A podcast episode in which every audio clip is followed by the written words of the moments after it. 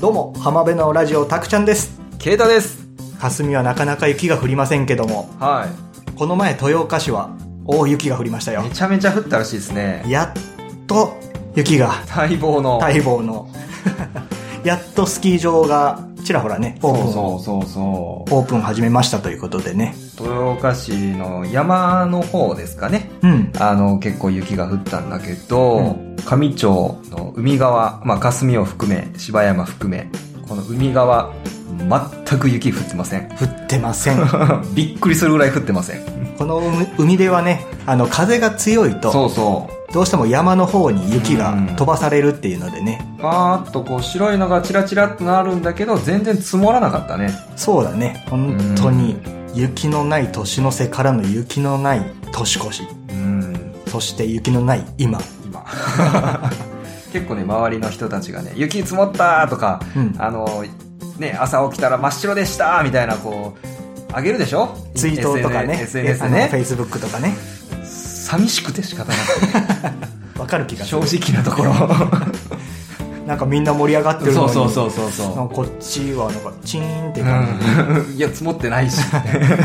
まあありがたいといえばありがたいんだけど、まあねでも、まあ、スキー場にとっては積もらないっていう状況はありがたくなく、うんうん、そんな中山間部で待望の雪ということで、えー兵庫県のはいスキー場相次ぎオープンへっていう記事が神戸新聞より出ております、うんうんうん、もうようやくって感じですよもんうねやくもう2月だで、あうんようやく記録的な雪不足が続く中あおい兵庫県内の各地の山間部で降雪があり若杉高原大谷スキー場うんこれは藪市ですかねそうですね藪市のスキー場がようやく今季営業を始めたもうやっとですよ滑走できるゲレンデを増やした田島や西播磨地域のスキー場もあり、え2日にも3つの施設がオープンを予定しているはあ、うん2月に入ってようやくオープンって、多分、ね、近年ないでしょ。ないよね聞いたことないもん、おうーん、相当なかったんだね。もうなさすぎもうなさすぎだよね本当に、うんまあ、神鍋スキー場とかももうやってるんかなもうはい、あの、営業してますね。万場スキー場とか、えー奥神鍋とかねいろいろスキー場がありますけどもはい。上町も、おじろ。小次郎スキー場はい。雪のあるうちに今のうちに今のうちに。皆さん急いで行ってくださいしばらく僕もスキー行ってないな僕は毎年行ってたんだけどへねえー。え、スキーボード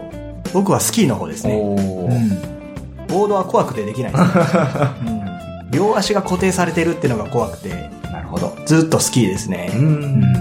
サロモンのブーツもねほう新調しましたしへえ。これ行かなきゃ。で去年も今年も行けてないのであーはははは。もうもう土曜日行ってこようかなと思いますその雪が積もったという流れでうん。面白い記事を見つけたんだけどほうほ鎌倉レストランがやっと開業雪不足で1ヶ月半遅れあああの上町の村岡の高原植物園田島高原植物園うんううんん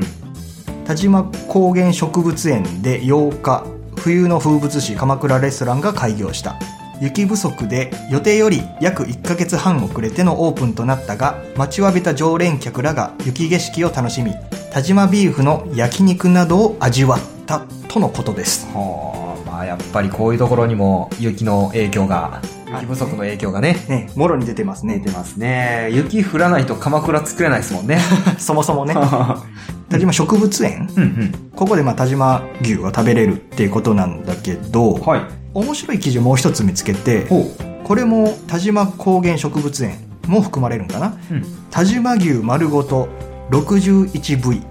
バーベキューで食べ比べ 61V そんなにある牛ってすごいねこれがその田島高原植物園と道うんの駅村岡ファームガーデンに登場したらしいへえこれまで 41V のメニューはあがは好評だったことから客のニーズを受けて開発あへえ2人前 500g かっこ3万円からとネワハルが 世界で初めてを追求したとアピールしているすごいっすね 61V です 61V うんそんなあるんだな座布団とかほうほうウルテとかミノサンドとかなんか唐辛子っていう部位へー力こぶカッパなんか全然わからない、うん、なんかインサイドっていう部位とかねほー外腹中腹貝のみレバーチレヤン千枚ショートリブとかなんかいろいろそれが 61V 61部位すごいなそもそも食べれるかな 一切れずつでも多分無理だよ、すごい量だようね、んまあ、そんな記事を見つけておもあなかなか田島も面白いじゃないかとすごいな上町も面白いじゃないかと2人前で3万円3万円 500g3 万円です すごいななんか気になる記事とかありましたか ああそうそうそうまあ冬ね寒くなる時期といえばやっぱりこう日本酒がねあの酒造りが、あのー始まりましてうんこの時期、うんあのー日本酒造りがほぼ最盛期を迎えているとあそうなんだねうんうん神戸新聞の記事でも霞鶴とあと朝来市の筑泉というお酒を作っている田締め合米会社、筑泉有名じゃないですかねとあと藪市の銀海酒造はいまあ、この記事では、あの、丹後のね、京都府京丹後市の、あの、木下酒造うんうっていんうところもちょっと、あの、記事として紹介をされてるんですけど、はいここ、あの、イギリス人の当時さんがお酒作ってるんですよね。えっ、とポールさんでしたっけえー、惜しい。惜しいハーパーさんです。ハーパーさん全然違うそうそう。やっぱりね、あの、日本酒もこう、寒い時期に、あの、お酒を作るので、大吟醸とかは、一番寒い時期に作るらしいんですよ。うんうんなんかね、やっぱデリケートな、こう、酒作りが必要になってくるので、うんなんで、まあまあ、その今、2月頃がピークなんですって。うんうんそうなんだねうん。あと、うん個人的に、あの、ちょっと気になった記事が、あのー、夕日百選の宿で人気、上町の国民宿舎が営業終了。ね、あああ例のやつですねの、ファミリーン今郷裏というのを皆さんご存知でしょうか。ファミリーン今郷裏まあ、上町のね、あの、夕日が、うんもう、バチバチにいいとこで見れる国民宿舎があったんですけど、ありましたねねえ1月末うんだったかな1月末で閉店ガラガラガラ 終わってしまったわけですよ。これ笑ってもいいかな終わってしまいましたねそうなんですよね。もったいないですねねえ、結構30年うん、 ?32 年結構長かったもんね営業されてたみたいで、その場所をね、ご存知の方はわかると思いますけども、本当に景色最高ですよね、あの場所。眺めはいいですねやっぱり夏とかやっぱ夕日の綺麗なシーズンはそうそうもうまさにうってつけの場所ですし多分、上町の霞の地域内でも、あそこよりいい、ね、あの、夕日が見れる場所ってないんじゃないかっていうぐらい、まあ海岸線だしうん高台だし高台だしうん場所はいいよね場所はいいよね、でも残念ながら閉店ガラガラですよ僕らの同級生も一人そこで働いてて、ん閉店ガラガラしたしちゃったことによってうんうんえー無職になりましてあーえー今ニートですね笑えない笑えない笑えない笑い事じゃない今ニートだけどでもなんかもう職も決まってあよかったよかっでももったいないですねやたっぱりそういんうそこね大きい施設がなくなってしまうっていうのは、うんうん、また何かしら始めるんでしょうけどもね、場所はいいからうね、ん、何かちょっと新しい施設ができてほしいですからねそうですね、うんまだこのファミリーイン今頃が今後どうなっていくのかっていうのはまだこれからもチェックですねチェックですね、うん期待したいと思いますはいまあこんな感じで今ね神戸新聞の田島情報うんをちらっと見ながらお話ししてたんですけど、こういうのいいね田島のことをちょっと知れて、うん皆さんにもね知ってもらえるし、ねお伝えできるってういんううんうね、んいいことも悪いこともお伝いいえこともで悪いこおとも伝えできるという今の田島を知ってほしいリアルなねはいはい、まあ、これからも随時更新していきたいと思います思いますはい、それでは浜辺のラジオのスタートです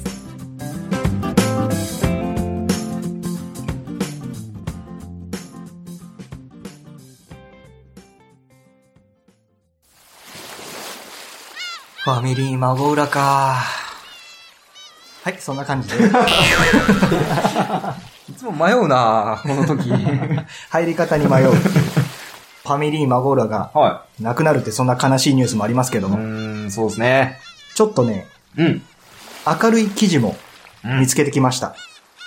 2019年8月に廃業した乙女の湯。復活願う地元の声を受け、ベンチャー企業が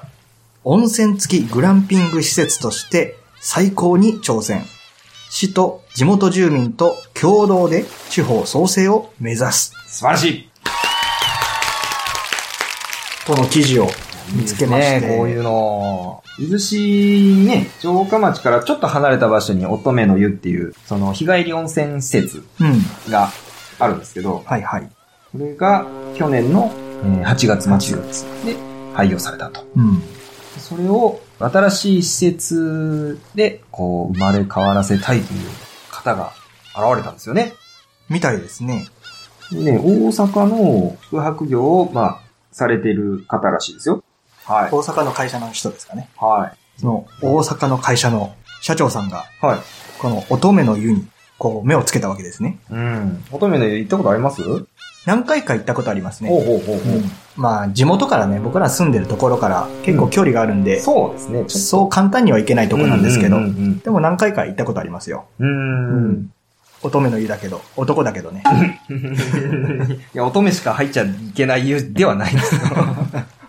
そう、僕も一回行ったことがあって、平日の夕方ぐらいに行ったのかなうん。割とこう地元の方、おじいちゃん、おばあちゃん、ちょっと年配の方が、うんはいはいわーっとこう、利用されてるなといううん。多かったですね、地元の人もうんね。ちょっとち、うん地域に愛されてるなみたいなうん。感じの、あの、印象はあったんですけど。その記事を読んでいくと、ん。乙女の湯は旧伊豆市長が建設し、2005年にオープン。お、地元住民らが中心に運営を行っていた。2006年のピーク時には利用客は13万人を超えていた。ああ、すごいですね。 13万人だって。で、2018年度には7万人を下回った。おー半分うんになっちゃったってことですね。ですね。で、2014年度以降の赤字経営が響いたことを受けて、うん運営側が撤退を申し入れ、昨年8月以降は閉鎖されていたと。あで、そんな中、1月7日、あ、はい。豊岡市の中貝市長。はい。中貝市長は、乙女の湯を大阪市の宿泊施設運営会社、株式会社キリンジに無償譲渡すると発表。え譲渡後10年間、乙女の湯を運営することを条件に、市が無償譲渡を呼びかけていた。敷地約4600平方メートルは無料。隣接地の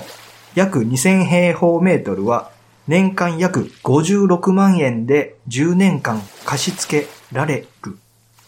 る。んマジで安いんじゃん、すごいですね年間約56万円で10年間貸し付けらえれる。ー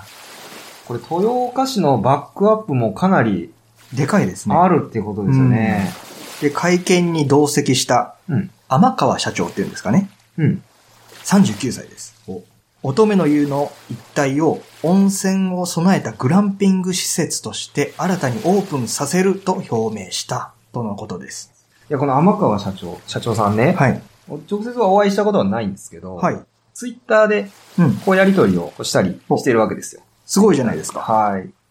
で、そのツイッターを見る限り、なんと言いますかね、ちょっとこう人間性、とってもいい方だなっていう印象が、見受けられると。なんと言いますか、こう親しみやすいといううんうか、んうん勝手にそう思っております。すいません。ものすごい悪い人だったらど うする勝手に。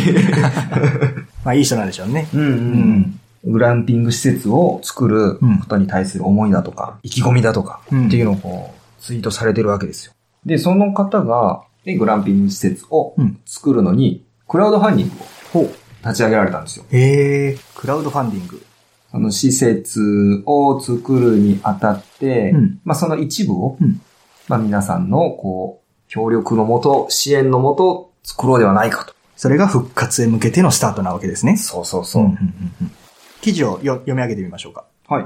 乙女の湯の譲渡が決定する前後、天川社長は何度も豊岡に足を運び、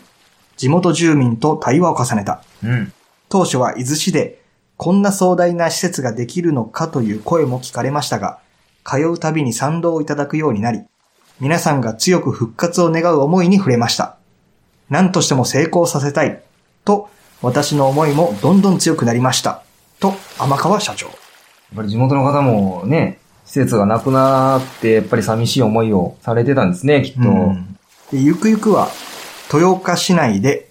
街に広がる分散型ホテルのプロジェクトも計画しています。伊豆市のように、街の未来のために頑張る地方が増えれば、日本はもっと元気になると信じています。今回の私たちの取り組みが、地域活性化のモデルケースとなったら嬉しい、と、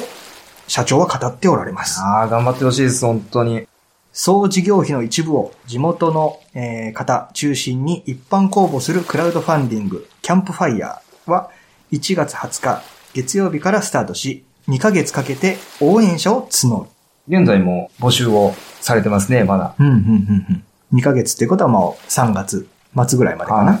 地方と民間企業共同での地方創生に今後も注目したいということで、えークラウドファンディングですね。そうなんですよ。僕もちょっとだけね、支援をさせていただいて、うん。ちょっとだけですよね。ちょっと、100円。いやい や。ちなみに今日が、はえいー2月の、えー12日なんですが、は現在の支援総額い。うん。 268万4500円。ってことで、目標金額は500万円なんですね。そうですね。うん、53%。半分は達成されておりますね、うん今の段階で。パトロン数247人。募集期限終了まで残り38日。ちょっと興味があるな、と、伊豆市好きだな、みたいな方は、ご支援を。ご協力をってことですお願ねい。したいですね。またリンクを貼っておきます。は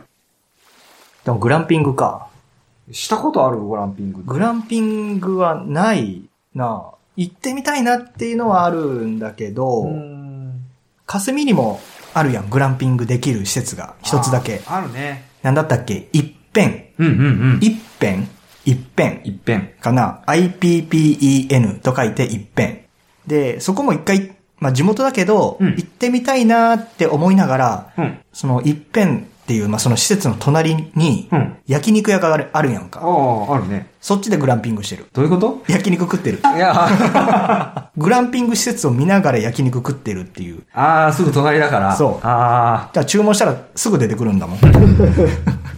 グランピングは遠出の方がいいかなっていう感じですね。あ。まあ、近く、そう、そうだうね。ん。近すぎて、近すぎてもね。いつも隣の平和焼肉行っちゃ うもん。いっぺん過ぎて、ね、いそっち行っちゃうから。あうあ。ん。でも伊豆市ぐらいだったうら、ん。行く価値はあるかなと思そうだね。温泉もあるし。う。温泉もあるし、うんちょっと遠いし、うんうん。ちょっとグランピング施設借りて、友達とか誘って、ねいい行っこうすやっね。て言いたくなっちゃうもん。うん。霞は近すぎる、やっぱり。まあ、地元の人にとっ てはね。うん、確かに。近すぎた。どう行ったことはないある慶太君。ないんよ。なんか行ってみたいなとか。キャンプもなくて、あ、そうなんだ。うん。キャンプ場も近くにあるもんね。キャンプ場の近くにあるの。。ということは、小学校5年生以来キャンプはしてないってことあ、そうなるね。小学校5年生の頃はうんね、自然学校って言って、キうんャンプファイヤーしてたもんね。はいはいはいはい。懐か しい。グランピングじゃないけどな、あれは。うん、カレー作ったりね。そう、カレー作ったりうん。矢田川渓流下りとかしとったもん。そうだっ けそうだっけうわ懐かし いなグランピングの話どっか行ったわねえグランピング、グランピングしようか。してみたいってかこうできらへんの丸屋でできらへんの丸屋ではね、できなあいね。できないできないね。前砂浜あるやんああ、もう、普通の、なんだろう、野営いや あワイルドにねいやそういうのも面白いかもしれんねもう、施設はないです。ない野営でどうぞええ。捕まるんちゃうかなあの、多分ね、キャンプは前の話しちゃダメです。あダメだ でもなんかそういうことができたら面白いのにねなんこかういね、うふうにこうね非日常は味わえるようね。んなんか旅館も、うん。そそれっぽいことをこう旅館っていう体制をちょっと崩してはこうカジュアルなバージョンも提供できたら面白いんじゃないあのあー、わかりました。わかりました。はい。ちょっと考えておきます。あ、やった。考えてくれるん だ。ということで、えーはい近々丸山前でグランピング施設オープンということで よろしくお願いします。ないです。なまあ、そんな感じ で、い ですどんな感じまあ、グランピング施設伊豆市についに、ねえー近々オープンかっていう。この春にオープンするらしいですうね。ん。えーぜひ、上条のその閉店したあの施設にも、なんとかならないですかね。それこそグランピングしたら面白い施設ね。ね。ファミリー孫らでグランピングと。うんでもその今頃でキャンプ場はあるんだけどねどキうなャのンプとグランピングのこの住み分けみたいなのそしたらなんか休暇村みたいな感じになっちゃうかなあ休暇村もキャンプ場はあるしあはあ、はあはあはまあ、次は何が今頃に関しては何ができるかちょっとまだわからないのあで何ができるんですかね、また楽しみにしときましょうよそっちの方も、はまあ、そんな感じでいはい浜辺のラジオでは皆さんからのお便りをお待ちしておりますはい TwitterFacebook もしていますのでコメントやメッセージリクエストなどお気軽に送ってやってくださいお願いします詳しくはポッドキャストの概要欄エピソードメモにてお待ちしておりますはいそれでは本日はこの辺りでありがとうございましたそれでは皆さんさようなら